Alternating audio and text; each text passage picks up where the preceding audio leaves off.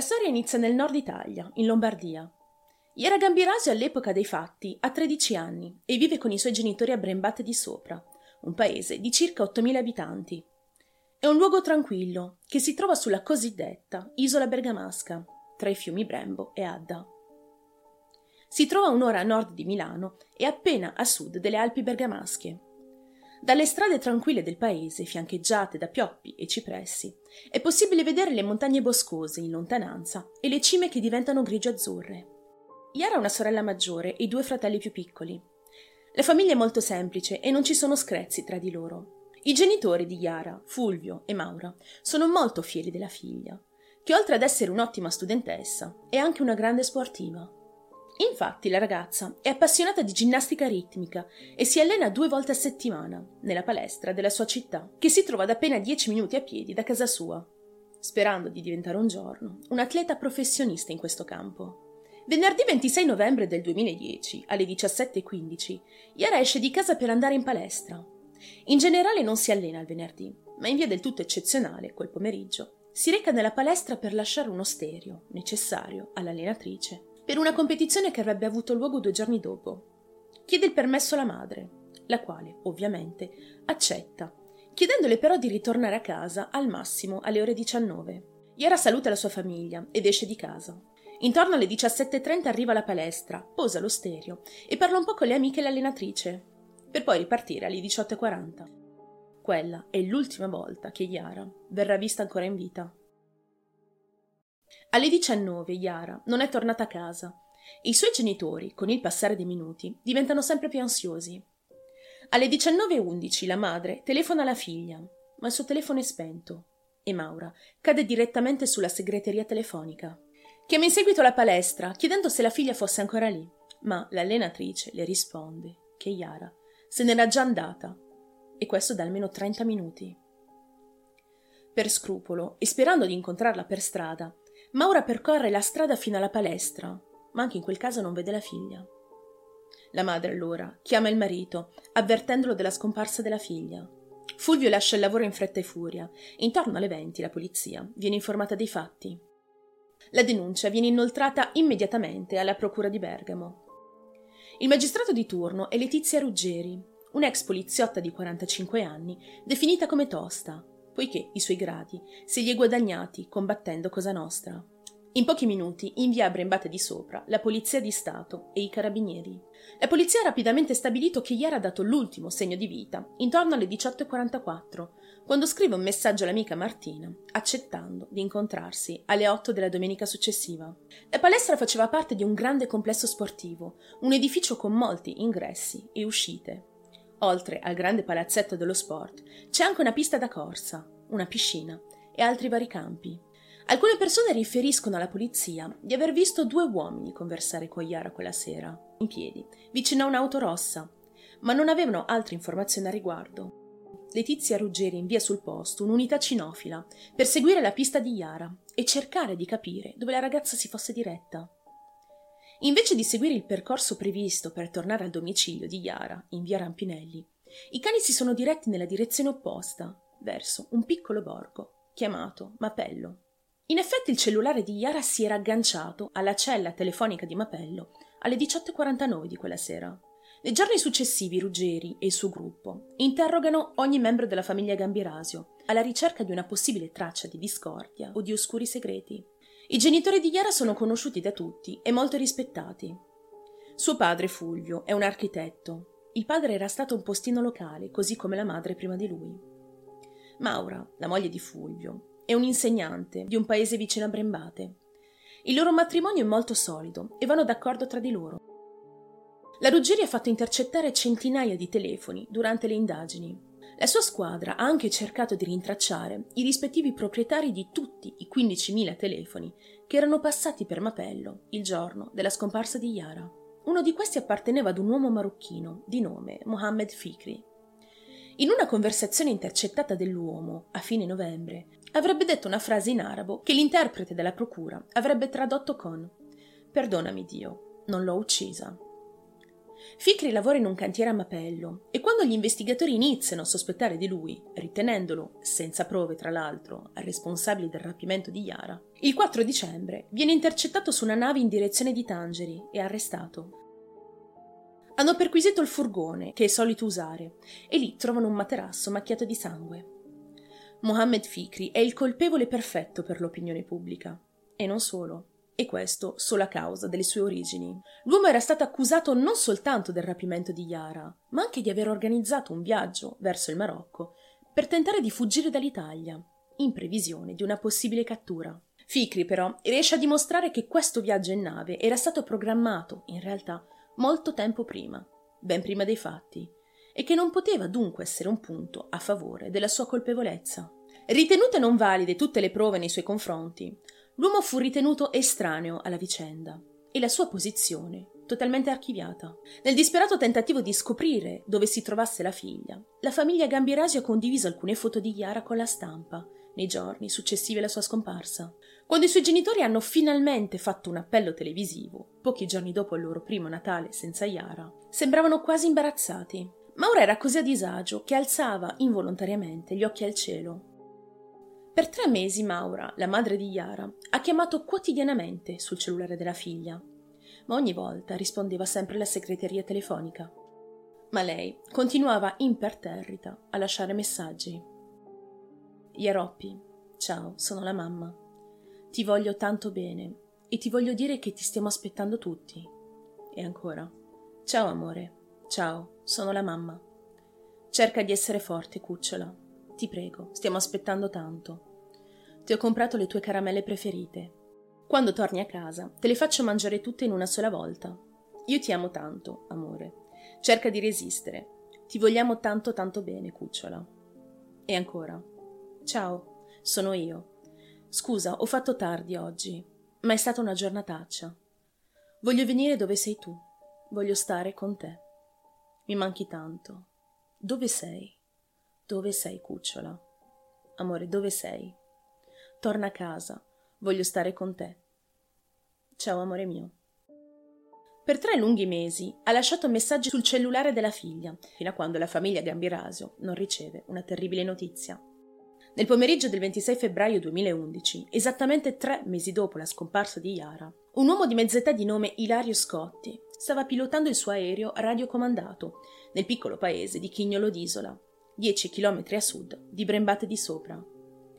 Chignolo è circondato da zone industriali e la macchia di via Badeschi sembrava un luogo sicuro e disabitato per Scotti per poter provare il suo nuovo aeromodello. Tuttavia il modellino di aeroplano dà dei problemi a Scotti, che decise di farlo posare a terra in mezzo alle alte erbacce. Mentre prendeva il suo aereo, vide alcuni stracci per terra e poi vide delle scarpe. Il magistrato Letizia Ruggeri quel giorno stava tornando da una giornata sugli sci con la figlia, quando ha ricevuto la telefonata del ritrovamento di un cadavere. Ha lasciato la figlia a casa ed è andata direttamente sulla scena del crimine. Il corpo era in avanzato stato di decomposizione, ma Ruggeri riconosce un indumento in particolare, un bomber nero con elastico in vita, molto simile a quello che Yara indossava quando era uscita di casa a novembre gli investigatori hanno trovato sulla scena del crimine un iPod e delle chiavi di casa, una scheda SIM e la batteria di un telefono LG. Il telefono però era mancante. I presenti capiscono immediatamente che erano in presenza del corpo senza vita della giovane Yara Gambirasio.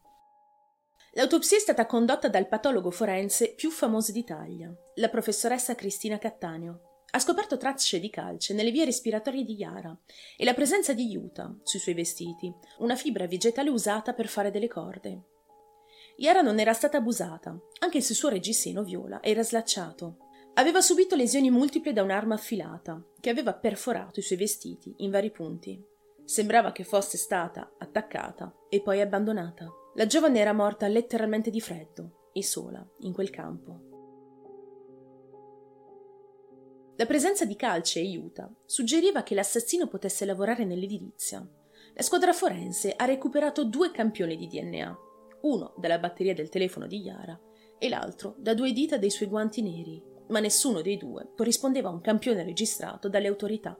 Due mesi dopo, ad aprile, il comandante del Dipartimento di Indagini Scientifiche di Parma telefonò a Ruggeri dicendo di avere delle buone notizie. Dicono di aver ritrovato del DNA maschile sulla biancheria intima di Yara. Probabilmente l'assassino stesso si era ferito durante la colluttazione, lasciando il suo DNA sugli slip della ragazza. Ruggeri e il suo team decidono di chiamare il sospettato di questo omicidio, Ignoto 1. La mole di lavoro era enorme e Ruggeri aveva diviso i vari compiti da svolgere. La polizia si occupava di prelevare campioni di DNA dai familiari, dai compagni di scuola e dalle persone che frequentavano la palestra, mentre dall'altra parte i carabinieri si sono concentrati sui tabulati telefonici, incrociando tutti i cellulari che il 26 novembre del 2010 si erano spostati da Brembate di Sopra a Chignolo d'Isola. Si è trattato di un lavoro lento e laborioso. Ai genetisti di Parma, Pavia e Roma sono servite almeno sei ore per trasformare i pochi campioni di DNA in qualcosa che potesse essere letto e confrontato sullo schermo di un computer. Il costo in macchinari e manodopera fu immenso e l'indagine sarebbe diventata una delle cacce all'uomo più costose della storia italiana. Il funerale di Yara si è svolto in una calda mattina di fine maggio nel 2011. Gli spettatori hanno applaudito la bara bianca, che era sormontata da un enorme mazzo di fiori bianchi mentre il carro funebre si dirigeva lentamente verso la palestra, la sua palestra. La cerimonia si è svolta nel palazzetto dello sport, dove aveva trascorso così tante ore di allenamento e dove era stata vista l'ultima volta viva. All'esterno, una grande folla ha assistito ai funerali su uno schermo gigante e ha ascoltato una lettera di condoglianze scritte da Giorgio Napolitano, il presidente della Repubblica. Al momento del funerale, gli investigatori avevano prelevato migliaia di campioni di DNA ma non avevano ancora piste concrete. Vicino alla zona dove era stato trovato il corpo di Yara c'era una discoteca chiamata Sabbie Mobili. Il magistrato Ruggeri sapeva che in regola generale gli assassini tendono a scaricare i corpi in aree in cui hanno molta familiarità.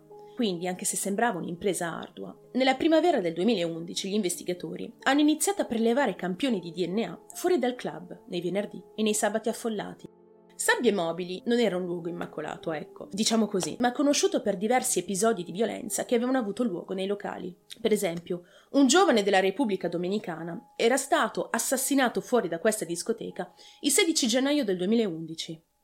Così, a partire da quel momento, i proprietari hanno deciso di instaurare un sistema di tessere di riconoscimento per evitare ulteriori problemi. Ed è proprio grazie a questo sistema che le autorità sono riuscite a rintracciare facilmente i clienti regolari della discoteca.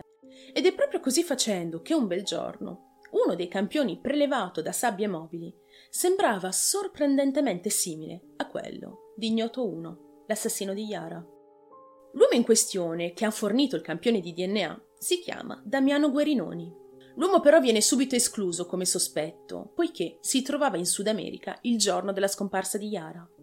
Ma i genetisti sono convinti che si tratta di un parente stretto dell'assassino. Mentre Ruggeri e il suo team componevano il puzzle della famiglia Guerinoni, fecero una scoperta sorprendente. La madre di Damiano Guerinoni, Aurora Zanni, aveva lavorato per dieci anni come collaboratrice domestica in casa Gambirasio Viveva nelle vicinanze e si recava due volte a settimana a casa di Yara durante l'infanzia della ragazza, prima di smettere di lavorare in casa Gambirasio definitivamente. Zanni era una donna di mezza età, molto attaccata ai suoi datori di lavoro. Ricordava come Yara le chiedesse sempre di ammirarla, mentre le mostrava fiera gli ultimi movimenti di ginnastica che aveva imparato. Nel 2011 non lavora più per la famiglia, ma ha affermato che il suo rapporto con i genitori di Yara era eccellente. Trovarsi al centro delle indagini sull'omicidio di Yara è stata, a detta della stessa, la cosa peggiore che potesse capitarle. Fu solo dopo mesi di stretta sorveglianza che Ruggeri, nell'estate del 2011, si rassegnò al fatto che si potesse trattare di una folle coincidenza. A quel punto l'unico indizio promettente che avevano era il fatto che il DNA di Damiano Guerinoni fosse così simile a quello di Ignoto 1 ma malgrado tutto questo, né lui né la madre erano implicati in questa vicenda. Un anno dopo l'omicidio di Yara, la squadra di Ruggeri si trova con le spalle al muro ed una forte pressione per trovare l'assassino della ragazza. I politici hanno fatto attacchi personali alla Ruggeri. Un politico leghista, Daniele Belotti, ha denunciato pubblicamente la sua incompetenza, scrivendo nel gennaio 2012 una lettera aperta al ministro della giustizia, chiedendo che la Ruggeri fosse sostituita da qualcuno di comprovata esperienza. Ruggeri ha intentato una causa contro Belotti per diffamazione il 20 aprile del 2012, opponendosi in particolare alla sua qualificazione della sua persona descritta come di basso profilo tecnico e morale. C'è da dire comunque che dietro queste critiche alla Ruggeri si calava in realtà una forte corrente di sessismo. Che speranza c'era che questa donna potesse risolvere un crimine così complesso? Era anticonformista, una madre single con lunghi capelli sale pepe e cinque orecchini all'orecchio sinistro. Suonava la chitarra classica, andava a lavorare in una vecchia Vespa ed era cintura nera di karate. Ruggeri si è sentita presa di mira, e giustamente direte voi, anche perché aveva deciso di archiviare la causa contro il bracciante marocchino, Mohammed Fikri. Ma molti pensavano che anche in questo caso avesse preso la decisione sbagliata. Ma nonostante tutte queste critiche, la Ruggeri ha deciso di concentrarsi su un unico indizio promettente, il DNA dei Guerinoni. Il suo team ha trascorso mesi e mesi a ricreare l'albero genealogico della famiglia Guerinoni. Avevano a loro disposizione un centinaio di nomi di membri della famiglia e per ognuno era stato annotato la data di nascita, il luogo di nascita e i vari rapporti e ruoli all'interno della famiglia Guerinoni. Gli investigatori avevano elaborato un albero genealogico completo risalendo fino al 1815, con altri rami della famiglia che risalgono addirittura al 1716. Le radici di quest'albero genealogico erano nel piccolo paese di Gorno, e a soli 45 minuti di auto a nord di Bergamo stessa, lungo la stretta Valle Seriana. La famiglia e i suoi membri sono lì da secoli e addirittura sul monumento ai caduti del paese, fuori dalla chiesetta, sono scolpiti nella pietra i nomi di Benedetto e Pietro Guerinoni. La famiglia Guerinoni era soprannominata i Fantì, la fanteria, considerata da tutti leale, forte e persino irascibile. Il padre di Damiano Guerinoni aveva un fratello, Giuseppe, morto nel 1999. Gli investigatori hanno fatto visita alla vedova di Giuseppe nel settembre del 2011. Essendo morto da anni, i poliziotti chiedono alla donna se potesse in qualche modo fornire loro un campione di DNA del marito defunto, che poteva essere presente su degli oggetti conservati dalla donna. E la moglie fornisce due lettere la scientifica preleva delicatamente i timbri che Giuseppe Guerinoni aveva leccato, sperando di ritrovare del DNA dell'uomo dopo così tanti anni. I risultati del test del DNA arrivano dopo qualche settimana. I genetisti, a quel punto, sono convinti che Giuseppe Guerinoni fosse il padre di Ignoto I, il presunto assassino di Yara Gambirasio. Il team della Ruggeri ha rapidamente messo su carta la storia di Giuseppe Guerinoni e della sua famiglia Giuseppe era stato un autista di autobus e suonava la fisarmonica alle feste paesane. Il suo matrimonio con Laura Poli era del tutto convenzionale. Ebbero tre figli, una femmina e due maschi. Laura era poi diventata testimone di Geova e dopo la morte del marito si era trasferita in una città vicina, Clusone. Poiché Ignoto 1 era maschio, gli investigatori si sono concentrati sui figli, Pierpaolo e Diego. Pierpaolo era come sua madre un testimone di Geova Diego aveva un problema con la droga. Ma dopo aver analizzato il loro profilo genetico, nessuno dei due corrispondeva in modo perfetto con quello di Ignoto 1. Inoltre, nessuno dei due aveva avuto figli. Da un lato abbiamo i genetisti che dicono che il profilo genetico di Ignoto 1 poteva appartenere ad uno dei figli di Guerinoni, ma dall'altro lato il profilo dei figli di Guerinoni non corrispondevano con quello ricercato. Ma allora, chi è questo Ignoto 1? Se Ignoto 1 era davvero il figlio del defunto Giuseppe Guerinoni, l'unica spiegazione plausibile era che da qualche parte là fuori ci fosse un figlio illegittimo. Inizia così anche la caccia ad una donna, la madre di Ignoto 1, presumibilmente di mezza età, che 30 o 40 anni prima aveva avuto una relazione con un uomo sposato, ora morto da tempo, e aveva dato alla luce un bambino, che sarebbe poi diventato l'assassino di Yara Gambirasio. L'indagine è stata, per gli standard italiani, insolitamente riservata. La gente del posto non riusciva a capire perché la polizia, a caccia dell'assassino di una ragazza di 13 anni, stesse prelevando campioni di DNA da donne anziane. La gente del posto sentiva che c'era qualcosa di strano in questa indagine e con le molteplici richieste, definite tra l'altro invasive per ottenere questi campioni di DNA, è solo a quel punto che la gente ha cominciato veramente a credere che l'assassino fosse in mezzo a loro e che non si trattasse di un passante o uno straniero, come ipotizzato in un primo tempo. Gli inquirenti sapevano che dai primi anni 60 in poi, per due settimane ogni maggio, Giuseppe Guerinoni era solito recarsi in una località termale chiamata Salice Terme, a sud di Milano, senza la moglie. Per tutta la primavera del 2012 la squadra di Ruggeri ha setacciato registri e registri, rintracciando tutte le donne che avevano soggiornato nel resort nello stesso periodo dell'anno del Guerinoni. Hanno controllato tutti i registri degli orfanotrofi della zona. Hanno ricercato tra le ragazze madri dell'epoca e le donne che avevano lasciato la montagna per andare a vivere a Bergamo Bassa. Ma nonostante questo lavoro mostruoso, non arrivarono a nulla. Forse la donna che stavano cercando, probabilmente, non era single come avevano creduto in un primo tempo. Forse la donna era addirittura sposata. Tra l'altro il divorzio è stato legalizzato in Italia soltanto nel 1970. Fino a quel momento molte coppie rimanevano insieme, seppur in modo forzato, nonostante l'infedeltà di uno o entrambi i coniugi.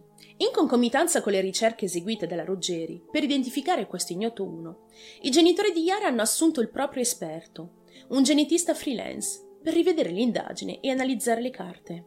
Per quasi un anno Giorgio Portera ha fatto pressione per l'esumazione della salma di Giuseppe Guerinoni dal cimitero di Gorno.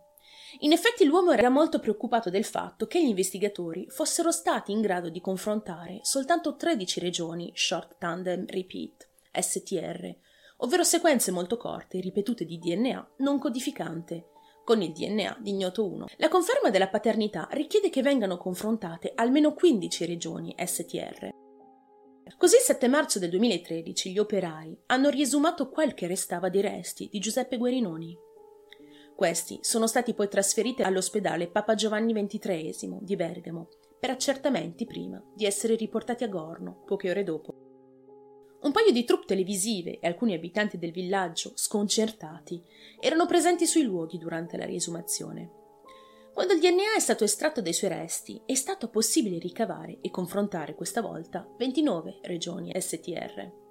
Era oramai assolutamente certo che Guerinoni fosse il padre di Ignoto 1 Mentre l'indagine si trascinava fino al 2013, il pubblico si è lentamente reso conto del motivo per cui una donna di mezza età era ricercata con così tanta frenesia.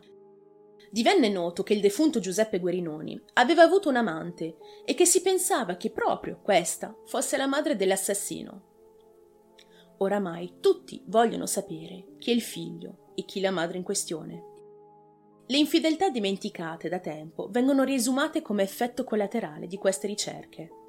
I giornalisti durante tutta l'inchiesta hanno scoperto addirittura cinque figli legittimi in due piccoli villaggi, di che creare una rivista di pettegolezzo del paese. A quel punto la situazione divenne incontrollabile.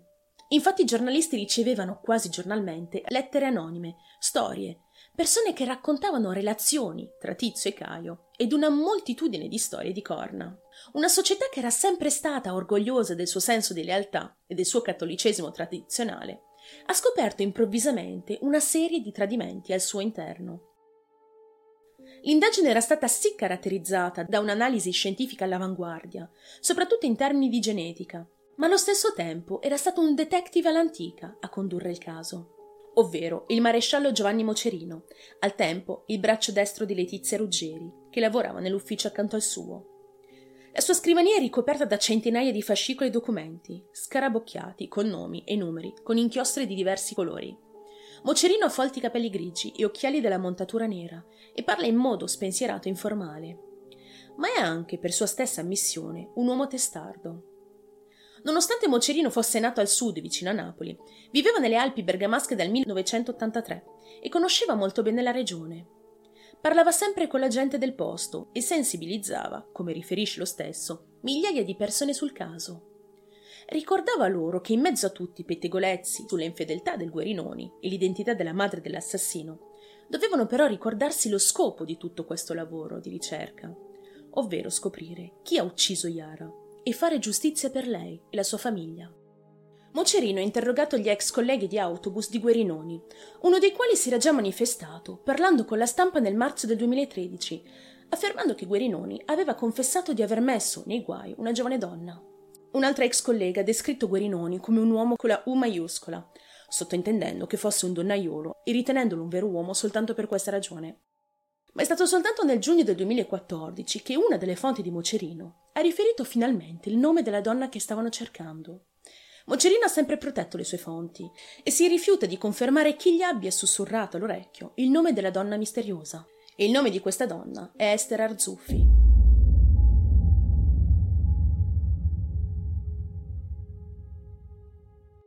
La madre di Ignoto I, Esther, era stata vicina di casa di Guerinoni, a Ponte Selva, alla fine degli anni 60. Nel 1966, a 19 anni, aveva sposato Giovanni Bossetti, che era un uomo la cui vita dura lo aveva trasformato all'interno.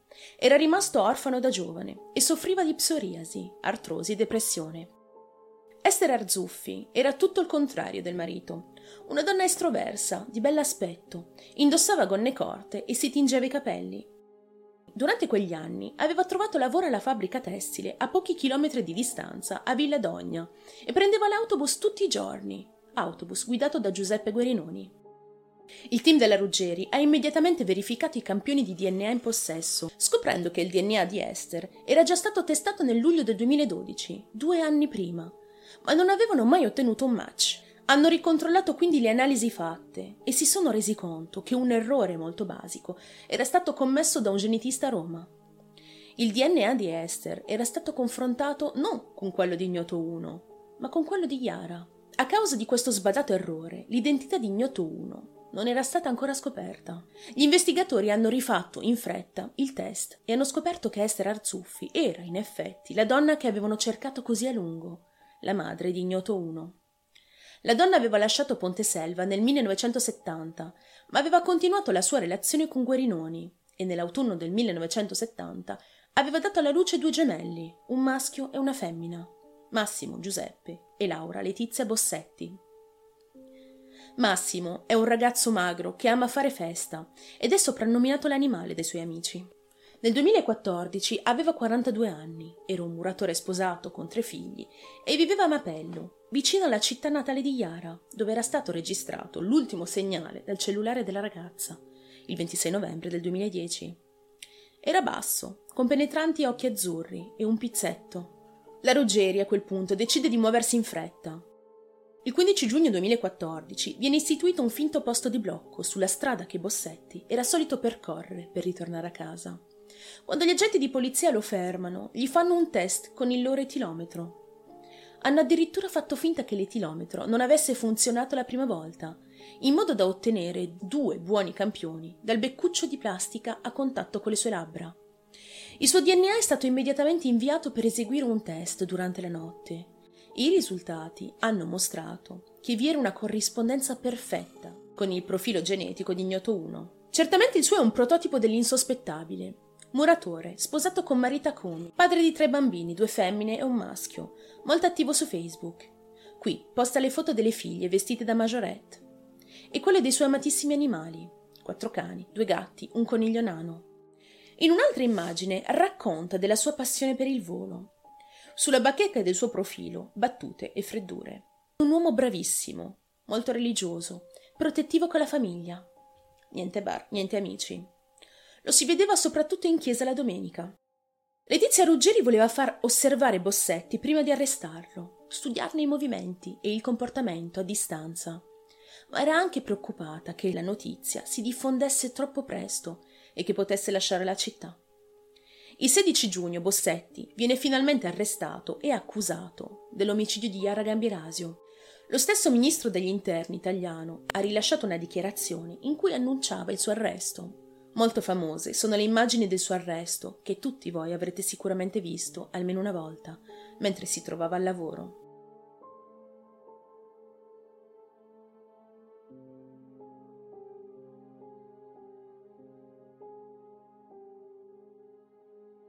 Dopo tre giorni dall'arresto, Massimo accetta finalmente di rispondere alle domande della Jeep, Ezia Maccora o Maccora, durante l'interrogatorio di garanzia, dopo essersi avvalso della facoltà di non rispondere, e fornisce al giudice la sua verità.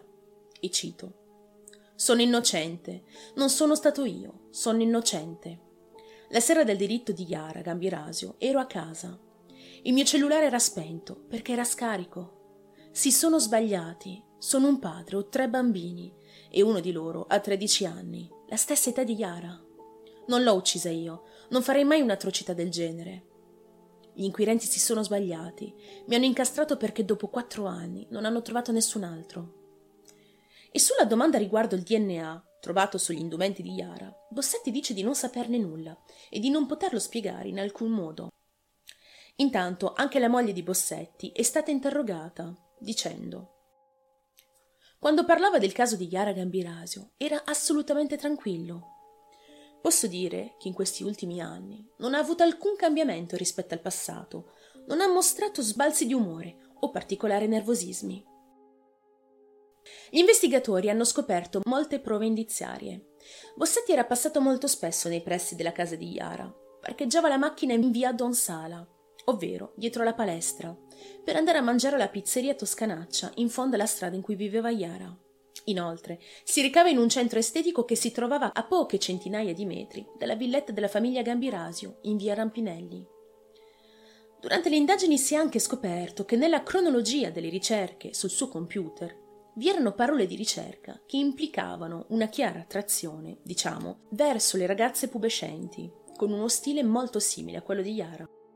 Sempre dalla cronologia, risulterebbe da indescrizioni che Bossetti aveva una passione per la cronaca nera, nata solo nei primi mesi del 2011, quando le ricerche di Yara Gambirasio erano ancora in corso in tutta la provincia di Bergamo. Un altro dettaglio che può essere visto con due chiavi di lettura. Per l'accusa, un indizio. Per la difesa, la normale onda emotiva che colpì Bergamo per la scomparsa della tredicenne. Inoltre Massimo Bossetti sarebbe il nipote della donna delle pulizie di casa Gambirasio e pare addirittura che avesse già frequentato la stessa palestra della piccola Iara. Forse i due si conoscevano, chi può dirlo? Più pertinentemente, i registri richiesti all'operatore telefonico dell'uomo suggerivano che il suo telefono fosse in effetti presente a Brembate di sopra, la sera della scomparsa di Iara. Questo si sarebbe spento alle 17.45 fino alla mattina seguente, alle 7.34. Per la Ruggeri l'arresto è stato il premio definitivo per quasi quattro anni di ostinato lavoro investigativo. Dopo aver sopportato una raffica di critiche per presunta incompetenza, ora è stata celebrata per il suo successo. Il 26 febbraio 2015 la Procura della Repubblica di Bergamo chiude ufficialmente le indagini, indicando Massimo Giuseppe Bossetti come unico colpevole e chiedendone il rinvio a giudizio. La difesa ne chiede invece la scarcerazione, valutando poi l'opportunità del rito abbreviato, sostenendo che il DNA mitocondriale minoritario apparterrebbe ad un altro individuo, definito dagli avvocati ignoto 2.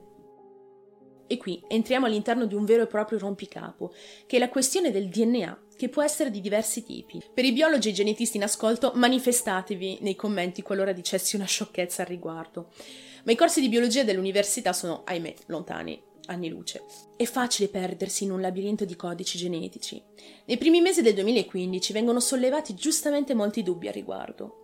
Da un lato gli avvocati di Massimo Bossetti, in cella del 16 giugno 2014, parla di una svolta a favore del suo indagato. Dall'altro la procura attende di dibattere nella sede opportuna dei nuovi risultati. In mezzo ci sono quesiti alla disperata ricerca di risposte, è vero, da quanto emerge, che il DNA mitocondriale di Ignoto 1 non corrisponde al DNA mitocondriale di Massimo Bossetti. Ma lo stesso consulente, oltre a verificare la componente mitocondriale, ha confrontato anche quella nucleare dell'indagato e di Ignoto 1, concludendo che i due corrispondevano perfettamente. Ed è proprio questo legame che ha fatto finire in carcere Massimo Bossetti, però il suo avvocato mette in discussione la non corrispondenza del DNA mitocondriale. Per farla breve e semplice, i mitocondri, che hanno la funzione di centrale energetica della cellula, sono degli organelli cellulari che, proprio come i cloroplasti delle piante, contengono alcuni frammenti di DNA, ovvero la sostanza che registra le informazioni per sintetizzare le proteine, presente anche nel nucleo della cellula stessa. Sono sicura di aver già perso alcuni di voi, come giusto che sia, e se volete skippare questa parte non esitate. Inoltre il DNA mitocondriale è molto più piccolo e semplice di quello del nucleo cellulare. Parliamo di circa 37 geni all'interno dei mitocondri, contro oltre 23.000 nel nucleo cellulare. Quindi capite bene anche voi che statisticamente parlando conviene molto di più confrontare il DNA all'interno del nucleo che in quello dei mitocondri. I mitocondri hanno un'altra caratteristica importante. Poiché sono presenti solo nelle cellule complete, non sono presenti nelle cellule sessuali maschili. Per questo sono trasmessi soltanto dalla madre. Quindi è normale che se quello di Bossetti è stato comparato con quello del padre biologico, ovvero Giuseppe Guerinoni, il DNA mitocondriale non potrà essere lo stesso, poiché Guerinoni lo ha ereditato dalla madre, chiamiamola signora Guerinoni per non aggiungere ulteriori nomi alla storia, e Massimo Bossetti della madre Esther. Il profilo genetico mitocondriale indica la linea materna e permette di risalire a un gruppo familiare. Quella nucleare, formata al 50% dal contributo materno e per l'altro 50% da quello paterno, identifica un individuo. La traccia trovata sugli slip e sui leggings di Yara è mista. Sangue della vittima e sangue del presunto killer. In un contesto del genere è possibile che, per natura, la componente mitocondriale di un DNA prevalga sulla componente mitocondriale di un altro o che la comprometta. Inoltre, secondo la relazione del consulente del PM, il DNA mitocondriale non appartiene a Bossetti, ma a un'altra persona. Per la difesa significa che l'indagato non c'entra con il delitto. Ma l'accusa ribadisce che il colpevole Bossetti, perché sugli indumenti intimi di Yara c'è comunque il DNA nucleare, più identificativo di Bossetti, che ha permesso di identificarlo formalmente. Quindi, se anche ci fosse una seconda persona implicata in questo crimine, secondo questa tesi, questo non metterebbe in discussione la presenza stessa di Bossetti. Allora, di chi è l'altro DNA? Si possono fare diverse ipotesi. O è dell'indagato stesso, ma durante le analisi ci sono stati dei probabili problemi di interpretazione, oppure ci sarebbe davvero un'altra persona. Una teoria comunque da non escludere. Ma bisogna comunque considerare che il DNA mitocondriale resiste nel tempo. Pensate che lo si estrae addirittura e analizza dalle mummie, per farvi un esempio pratico. Quindi potrebbe trattarsi di una vecchia traccia completamente estranea al delitto. Chiusa parentesi sul DNA e passiamo ad altro. Ad aggravare la posizione di Massimo Bossetti ci sono almeno due filmati sequestrati dagli inquirenti. Il primo filmato, quello a cui gli investigatori danno maggiore peso, è stato registrato dalla telecamera della stazione di servizio Shell, che, a Brembate di Sopra, si trova in via Bruno Locatelli, esattamente di fronte al centro sportivo frequentato dalla tredicenne. Riprende un furgone identico a quello di Bossetti alle 18.01 di venerdì 26 novembre del 2010, 40 minuti prima che Yara salutasse le amiche lasciasse la palestra e scomparisse nel nulla. L'altro, di cui si conosce da tempo l'esistenza, è della banca credito cooperativo in via Rampinelli, a poche decine di metri dalla villetta dei Gambirasio. Il fotogramma che ha attirato l'attenzione di chi indaga è delle 18.12. Le immagini sono molto scure, poco nitide e prese a una certa distanza, ma il mezzo è molto simile all'Iveco Daily verde chiaro di Bossetti. Con quasi certezza, l'accusa può confermare che la sera della scomparsa di Yara, Bossetti si trovava lì. Ma dopo aver analizzato e ricercato all'interno del furgone, non sono state però rinvenute tracce riconducibili a Yara. Davanti ai magistrati di Bergamo, Massimo ha portato avanti una bizzarra ipotesi riguardo l'omicidio di Yara, affermando che l'omicidio sarebbe stato il risultato di una vendetta per uno sgarro commesso da Fulvio Gambirasio, il papà di Yara, a danno di personaggi poco raccomandabili che lavoravano nei cantieri della zona. Bossetti è inoltre messo a verbale quanto segue. In cantiere dicevano tutti che Yara era stata uccisa per una vendetta contro il padre. In sua difesa il muratore di Mapello ha anche parlato di frequenti perdite di sangue dal naso, ipotizzando che qualcuno avesse rubato i suoi attrezzi di lavoro, usati poi per infierire sul corpo della giovane. Non ci si può fidare proprio di nessuno in questo mondo, nemmeno dei colleghi di lavoro. Secondo gli esperti, Yara sarebbe stata aggredita con tre tipi di coltelli: un cutter, un coltello a serramanico e uno con la punta a scalpello. E prima di morire potrebbe aver avuto le braccia legate con del fil di ferro, e questo a causa della presenza di due ferite cutanee nella parte interna dei polsi. Il primo luglio 2016 la Corte d'Assise di Bergamo condanna Massimo Giuseppe Bossetti all'ergastolo per l'omicidio di Yara Gambirasio e lo assolve dall'accusa di calunnia. Secondo i giudici Yara sarebbe stata rapita e uccisa dopo aver rifiutato delle avance esplicite da parte di Bossetti. Ovviamente Massimo e i suoi avvocati fanno appello alla decisione il processo d'appello incomincia il 30 giugno 2017 ma il 17 luglio dello stesso anno la Corte d'Appello di Brescia conferma la sentenza di primo grado, giudicando Bossetti colpevole e condannandola all'ergastolo. Il 12 ottobre 2018 la Corte di Cassazione conferma la condanna all'ergastolo di Bossetti. Il 29 novembre 2019 la Corte d'Assise di Bergamo autorizza la difesa di Massimo Bossetti a riesaminare i reperti tra cui gli indumenti della ragazza e le tracce di DNA conservate presso l'ospedale San Raffaele di Milano. Il giorno 3 giugno 2021 tutte le istanze presentate dagli avvocati di Massimo Bossetti sono state rigettate dalla Corte d'Assise di Bergamo. La difesa chiedeva di poter rianalizzare i reperti delle indagini, confiscati dopo la sentenza definitiva, al fine di una possibile revisione del processo. L'interesse, in particolare, verteva sui campioni di DNA, anche se, per stessa ammissione dei legali, a dibattimento era emerso che la traccia decisiva, quella da cui fu estratto il DNA di Ignoto 1, non è più utilizzabile in quanto definitivamente esaurita. Il padre di Massimo Bossetti, Giovanni Bossetti, di 73 anni, è morto alle 5 del giorno di Natale del 2015. Era già malato dal 16 giugno del 2014, il lunedì, in cui scoprì che suo figlio in realtà non era suo figlio e che era inoltre accusato dell'omicidio di Yara. Questa vicenda ha fatto riflettere molto l'uomo, che ha sempre sofferto in silenzio, anche a causa della grave malattia in corso. Non ha mai cercato nemmeno minimamente il contatto con i mass media, non ha mai commentato pubblicamente quanto rivelato dalle indagini, considerando, fino all'ultimo, Massimo come suo proprio figlio.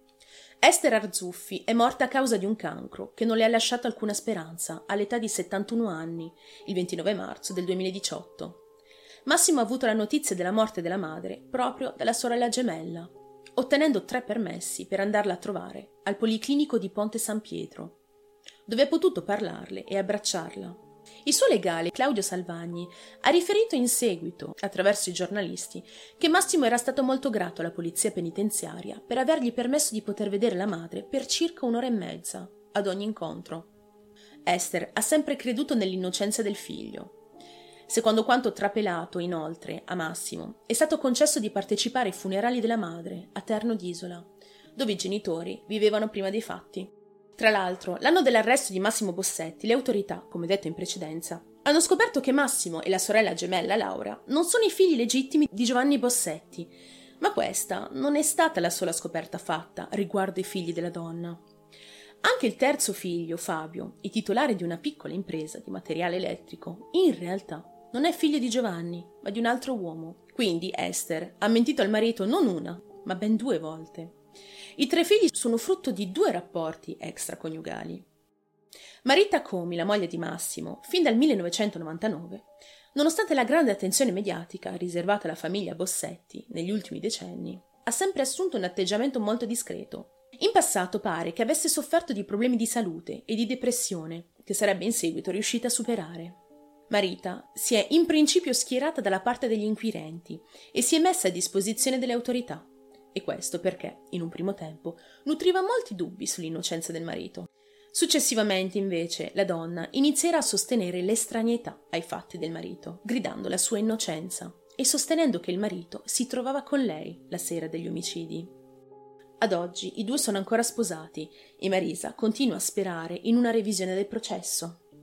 Laura Bossetti, la sorella di Massimo, racconta che da quattro anni non vede più il fratello e che sarebbe lo stesso Massimo a negarle il permesso di rendergli visita in carcere.